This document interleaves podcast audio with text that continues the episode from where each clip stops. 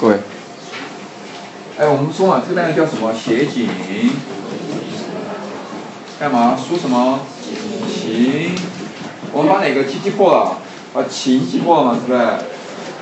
记破没有？嗯。哎。当然，你还可以再问。比如我说了，他现在情感是哪些嘛？各位，不自由，寂寞，心里怎么样？不平静，对不对？但你还可以问蒋老师，他为什么会有这些情感？当然可以这样问了。各位，你们想不知道吗？看你没什么兴趣啊，是不是？这个呢，其实再可以深入问一下，因为我当时读完以后，我也很疑惑，到底你看那个一九二多哪一年？一九二七年七月，二七，当时朱自清多少多少岁呢？二十九岁，二十九岁。到底这一年有什么事情触发了这篇文文章？有什么背景没有？这个呢可以拓展，这就属于什么？就属于八卦性质的了。因为从正规的角度讲，课本注释什么没有告诉你这么内容，各位是，你可以做推测。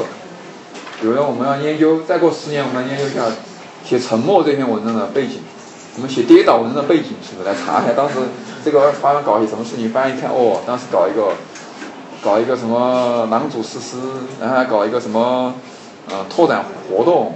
然后，有个跌倒的一个事情，当时王子龙处于一个什么状态？是不是？雷雷心义处个什么状态？是不是？来挖一下这个八卦的内容。我觉得要问可以八卦一下，但是阅读文章，我觉得点到为止。那你要问，我可以告诉你，我查一下有两个情况：第一，二十九岁，有四个孩子的父亲，四个孩子，而且呢，家庭生活呢。呃，就是经济条件不是那么好，不是那么好，经济条件不是那么好，负担比较重，因为他这是到北京去了，都没有把家里的人全部接接过去，接了两个孩子过去，这样的，还有两个孩子放在老老家，所以经济负担比较重，第一个。第二，当时还发生了四一二反革命政变，而大家知道朱自清是个热血青年，所以他当时面临的困惑是加入国民党还是不加入国民党。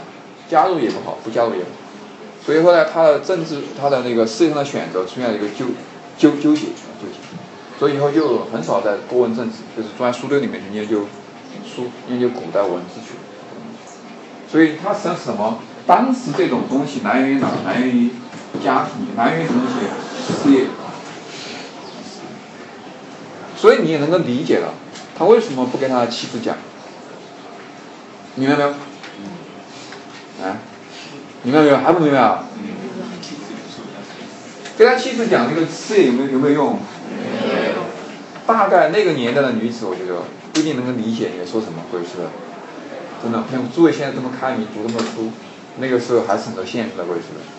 第二个，你说家庭，你作为一个男子跟就是你的老婆讲，哎，我们生活很困难，我们生活很窘迫，你跟着我受苦，为大家大哭一场，还是要过这个日子吗？或者是？所以，男人有一个虚荣心，要在女人面前显得怎么样？那种感觉。这怎么讲？没法讲。当然，你说找一个老婆就是诉苦的嘛？看你诉什么苦，或者是说这种苦，就是他也不允许自己诉。跟他讲啊，而不是诸位你想那种。你问我吗？他写两首那个，他老婆不是在在他旁旁边吗？他为什么找他说？那那个想错了，想歪了。当然你说有没有那点什么呢？也许有一点点。为什么？其实大家不知道啊。再回头抽象一点，人这一辈子路是越走越宽，越走越窄，过程。绝大多数人是越走越窄，越走越感觉到被束缚、被锚定，难以挣扎。所以这个是通感，大家都有的东西，共同的东西，这个是不可逃避。如果说他那个文章的价值带有那个普遍性的话，我觉得最大普遍性在这里。二十九岁的时候，事业家庭让他变得感觉很舒服、很压抑，很压抑，而不像我们想的那个样子，呃，有家有事业就很愉快，有车有房就很幸福，不见。